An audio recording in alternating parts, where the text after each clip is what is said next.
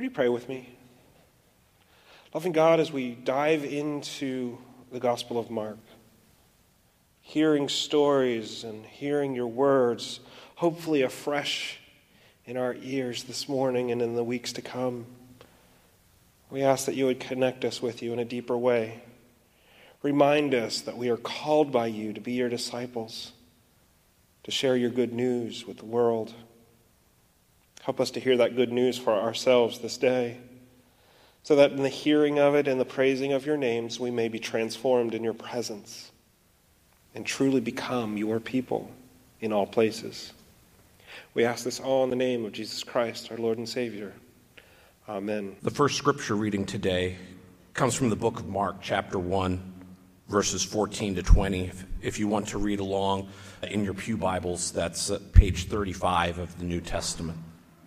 Now, after John was arrested, Jesus came to Galilee proclaiming the good news of God and saying, The time is fulfilled and the kingdom of God has come near.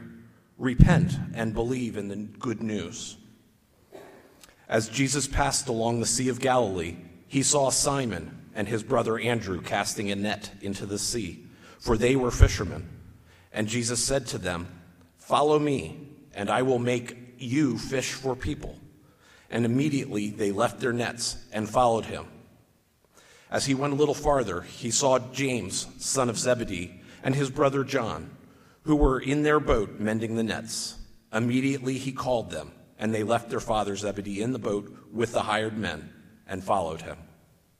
We continue with our gospel reading, moving to chapter 2, Mark chapter 2, verses 18 to 22.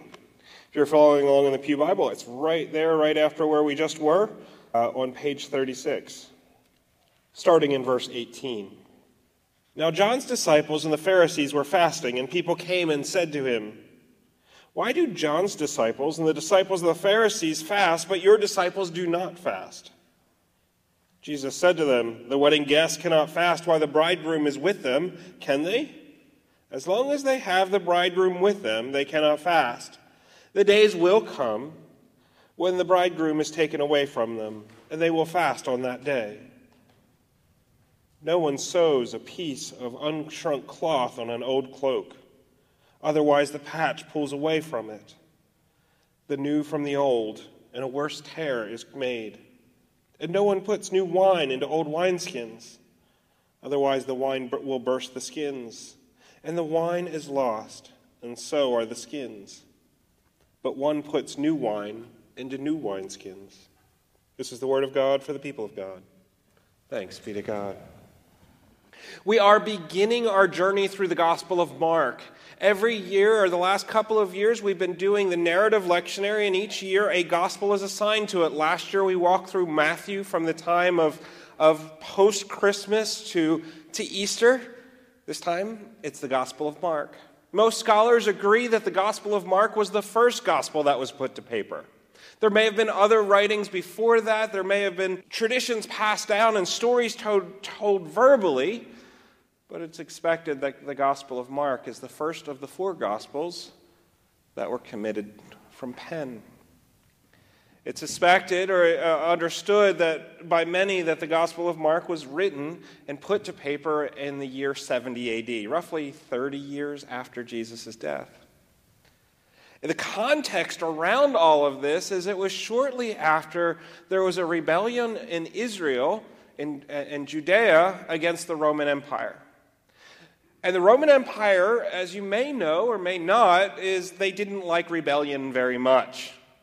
If you agreed with them, if you went with the flow, if you paid your taxes, they generally left you alone, especially in Judea, because they had this special circumstances, the, the, the Jews, that they could worship their God. They didn't have to participate in the, in the, the pagan rituals that marked life, and so they were given this special status. But many in Judea did not like being under occupation, understandably so, and so they revolted, and Rome responded in kind. Jerusalem was destroyed, and the temple was destroyed with it. It's in this context that the Gospel of Mark was put to paper. And just as we read the scripture today and we read it in light of the things going on around us now, it's also true when Mark was writing it. The context of it all and the reality of what was going on around them shaped the stories that Mark was telling and the way that Mark was telling them. And he begins this gospel. This is the beginning of the good news. Now, this, if you go back to the, to the first chapter of Mark and, and, and you read the first three or four verses are one long sentence in Greek. There's no punctuation. There's maybe there's a couple of ca- uh, commas that we put in. But it's just one long sentence declaring that this is the beginning of the good news of the Son of God.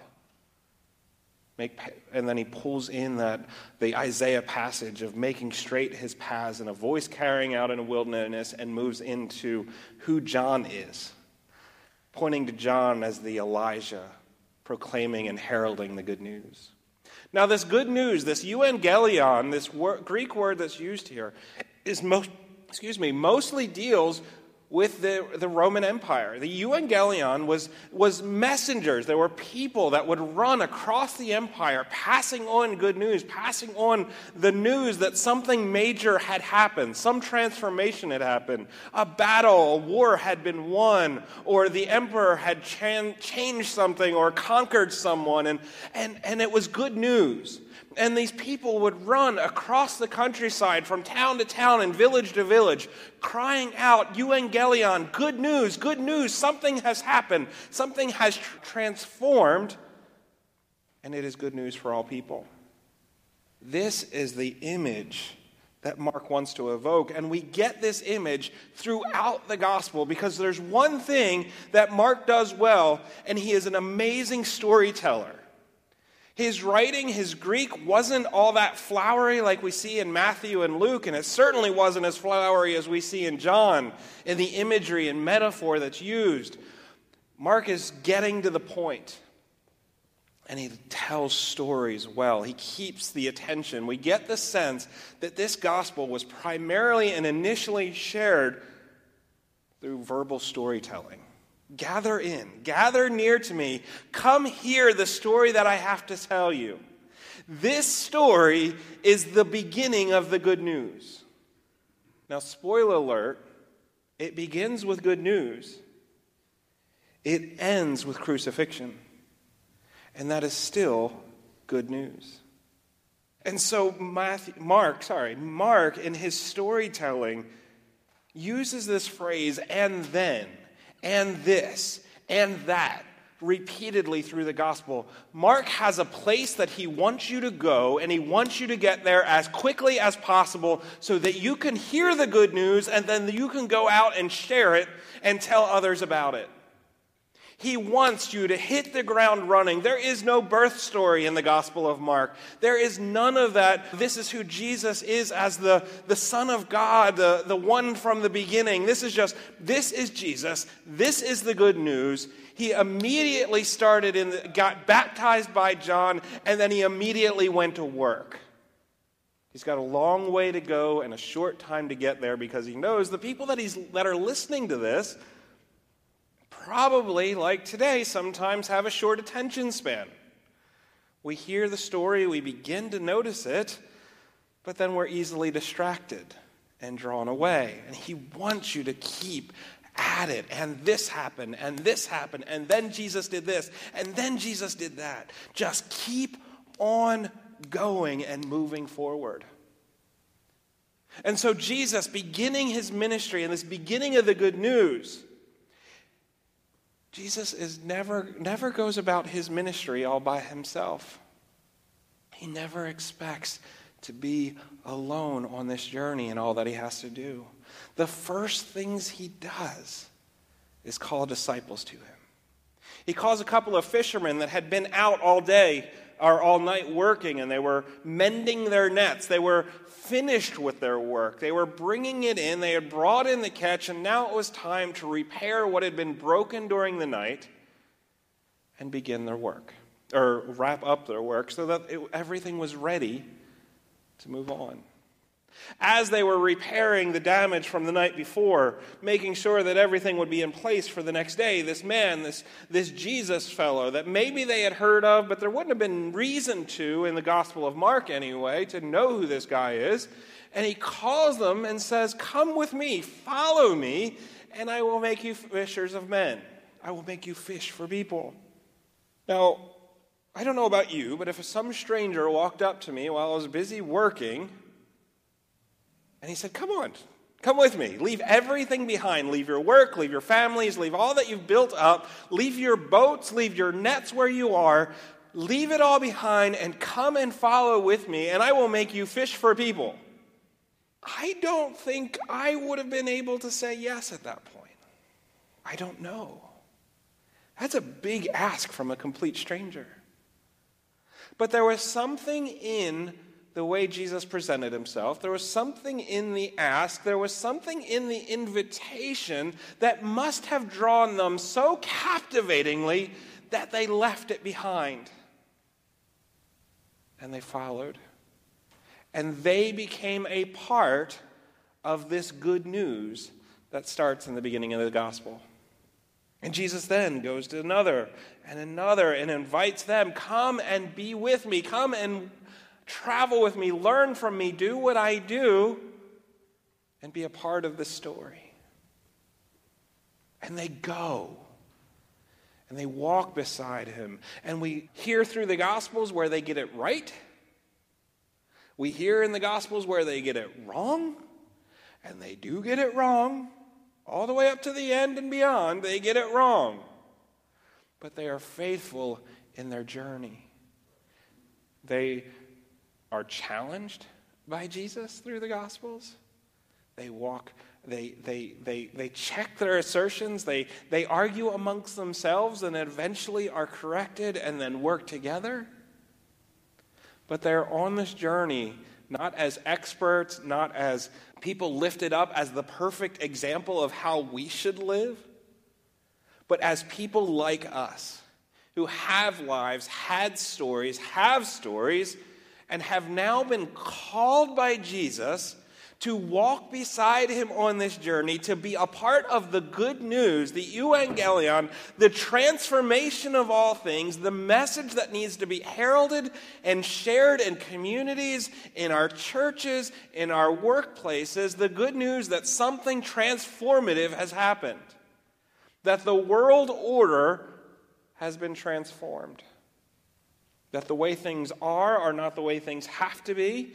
And through Jesus himself, the one the scripture claim, proclaims as the Son of God, our lives too can be transformed.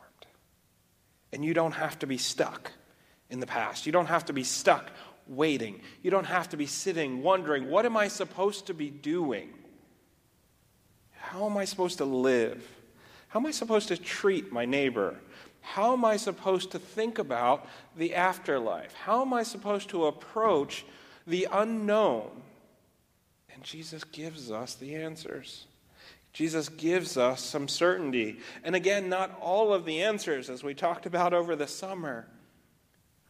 But even in the unknowns, because we have faith in Christ, because we are with Him on the journey, we can find peace and comfort even in the midst of the unanswered questions.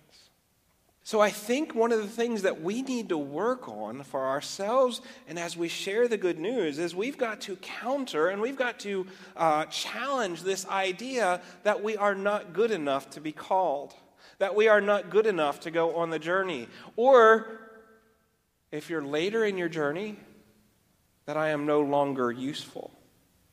God can no longer use me. God can no longer rely on me because my strength will fail at any moment. I don't have the energy. I don't have the passion. I don't have any of the things that I used to have. And we have to meet both of those statements head on. Both of those ideas, because both will cause us to sit and give up, to stop walking on the journey, to stop following with Christ. One will keep us from walking at all, and joining him in the good news, and one will stop us from the continuing the journey and still being a part of what God is doing, even if it's not what we think it ought to be. And somebody get me some water. Please, I'm sorry. Something in that strained my voice a little bit. I apologize. Even if it's what we if it's not what we think it ought to be. For Berwin, this is the question for us as we work together, as we seek to be God's people in this place, in our communities, and around where we live, we have to decide for ourselves. We have to answer that question Do I feel spent up and worthless and unusable by God, and therefore we give up and we move on? Excuse me, thank you. Or do we find ways for God to use us and latch on to that and say, God, I know I'm not as strong as I used to be. I can't do the work that I used to do.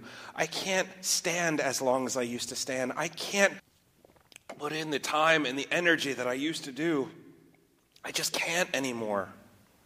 And do we say, because we can't do what we used to do, we can't do anything? I can't answer that question for everyone in this room. I can ask the question, and that's my role right now for you, for where you are right now, do you see yourselves as usable, as a partner, as on the journey with Christ? Or are you resting and stopping and saying, I'm done? There's a lot of work ahead of us as a church if we want to keep going, if we have a hope of continuing in whatever that journey may be. There are a lot of challenges to look at and say, you know, I, I just don't see a path forward. There's not the energy, there's not the passion, we don't have the money, we don't have whatever we think we need to do what needs to be done. And all of those challenges are real. They're not going to go away magically. What we can do is, in the face of those challenges, say, you know, I've put in the time, I've put in the energy, I've done my part. I'm done, which I understand that sentiment. Or you can say, you know, I can't do what I used to do, but I'm not done yet. Let's find a way of working together. Let's find a way of walking on this journey, proclaiming the good news, but do it that's uniquely ours as we are right now. It won't look like what it did 30 years ago, 40 years ago. The world doesn't look like what it did 30 or 40 years ago. But it can truly be transformative. One example and only a couple of people took us up on it. I know we, we talk about the challenges of having a building of this size and, and some of the repairs that have had to happen and still need to happen and everything that goes with it. And, and, and, and, and I've been known to say, you know, I'm kind of one big repair away from a nervous breakdown. I don't know if there's a few others in this room as well. If they call me for one more thing, and I was almost at that point on Tuesday again came in and there was water dripping here and there was water dripping over there and there's water dripping over there and there's just le- there was just water everywhere from that rainstorm that we had. And i'm finding buckets and trash cans saying why in the world do we need a building? Let's be in the parking lot under a tent. I don't know. But at the same time so that's where i was tuesday night or monday night whatever the rain the big rainstorm was that came through with the heavy rain. And i was heartbroken, I was exhausted, I was frustrated, I had all of those emotions. And the next morning, it was after the rain had stopped, the sun was shining, but I started seeing some posts online of does anybody know where to go to charge our, where we can charge our phones? Does anybody know where we can get warm? We, we don't have any power. And I started seeing a couple of these posts, and I was like, you know, we have power. We have a building. We have a parlor that has comfortable couches. We have a library that has a, a, an office table. If need be, we could have a kitchen if anybody needed to eat, but we have co- coffee makers that we use every Sunday here to get to talk and meet around those tables. It's like, we don't have much, but what we do have, we can offer. And so I made a few posts on Facebook and, and, and a few neighborhood groups, and a few neighborhood apps outside of that. And I said, you know, if, if you need it, if you need to get warm, if you need to charge your phones, if you need a place to grab a warm cup of coffee, and maybe Starbucks isn't for you, or you feel guilty because you can't afford the coffee there, but so you don't want to take up a space, use ours. Now, I also mentioned that we have a shower for anybody that may need to shower. There's a shower down at the in the bathroom at the end of the hall. If you didn't know it exists, it does. And I didn't know who would take us up on that. And to be honest, only two people did, one completely unrelated to the church. But the reality was, for that person, it gave a place to be warm, to work in a quiet place, to grab a cup of coffee, and to find a little comfort and hospitality. And then there was about 150 to 200 other people that said, hey, thanks for offering that. Thanks for the offer. Thanks for being a part of our community. Thanks for blessing us. It truly was a blessing to see this offer made. This is something that we were able to do. It didn't take Herculean effort, it didn't take months of planning, it didn't even take a committee and an executive decision to say, hey, let's do, should we do this? It just took a seeing the need in, a, in the community and saying, hey, we can meet that in some way. And then praying for and blessing those who take part in it and use it, and being assigned to our community that we're here and we care about them. This is what we can do. We're not here to make big Herculean efforts and major moves and, and bright and extravagant things in ministries. But what we can do is create a place that hung, is hungry for people, or a place who are hung, for people who are hungry for relationship, for deeper connection, for meaning, for hope, for a comfortable place to exist where they feel welcome and loved. And say, we can be that place for you. And we can do that around common meals. We can do that through just being an open, having open doors. There's a million ways that we can be that place that don't require 500 volunteers, that don't require stage sets and designs, that don't require just all of the things that we think we need to do to be a, a church and do ministry like we used to. Now, if I had more time and I thought about it, I would have called a few people and said, hey, there's some folks coming in do you want to come and sit with them? Or do you want to make sure they have get a smiling face and so it wasn't just me? But I just wanted to get that invitation out. So that's what I want you to think about. These are the, the ideas, the, the dreams, and the hopes. It's not huge. But as you see our community, as you see those people who are in need or who are or lonely, think what can we do to see those needs and meet them? And how can we work together? Because if we have a bunch of people who have half the energy they used to, all working together, you still can accomplish amazing things. Not huge things, but good news things. Good news in the face of difficulty, in the face of life challenges, in the face of uncertainty, in the face of isolation and loneliness, in the face of darkness, in the face of racism, in the face of all of these things, in the face of crucifixion, we are people crying out, Good news, for we are part of, are part of that journey. In our bulletin is our prayer of confession. Let's pray together in unison. Gathering God, your love for your world brought you among us, and you surround yourself with all kinds of people. We confess that we aren't sure about all of them, though. You say now is the time, and yours is the way. But we admit we aren't quite ready for what you're proposing.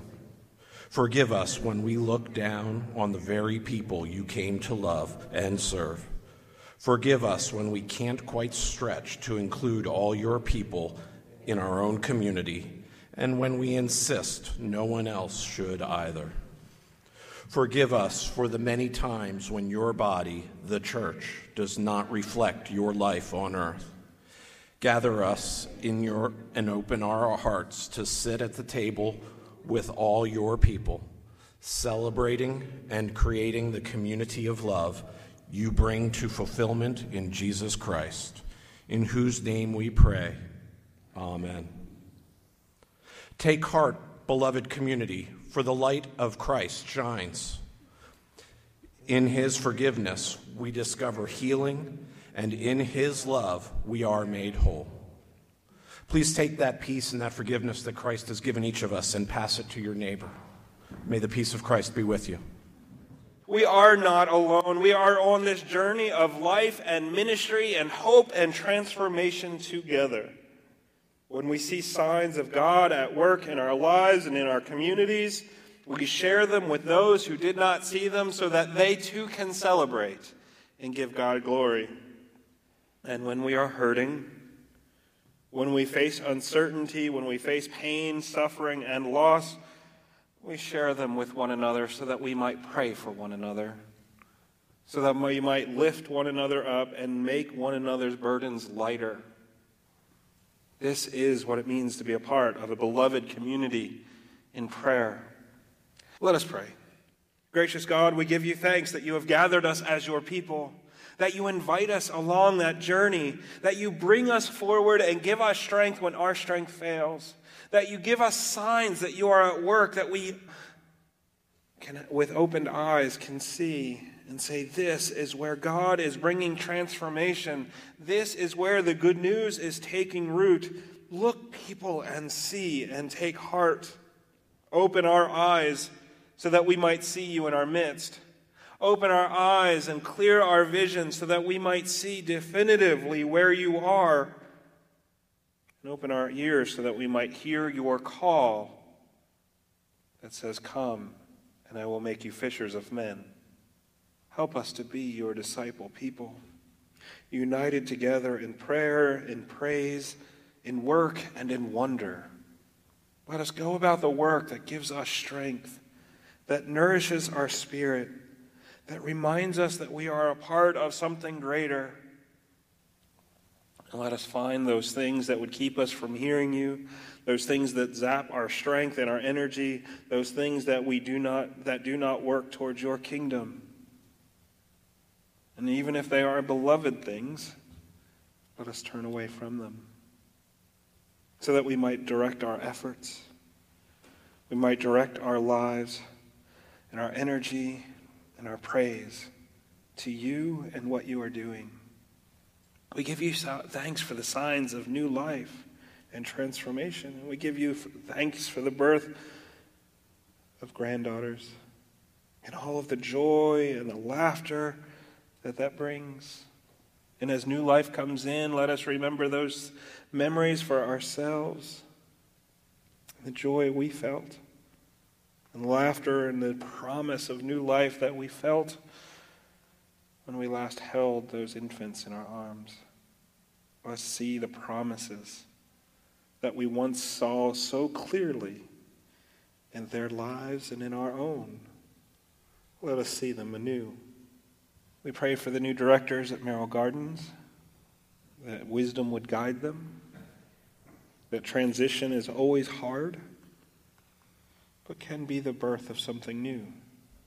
We pray for all those who came through our doors as we open those for, for open them for those who were cold, who needed a place to work or recharge. We may not see them again, but we ask that your blessing to be upon them.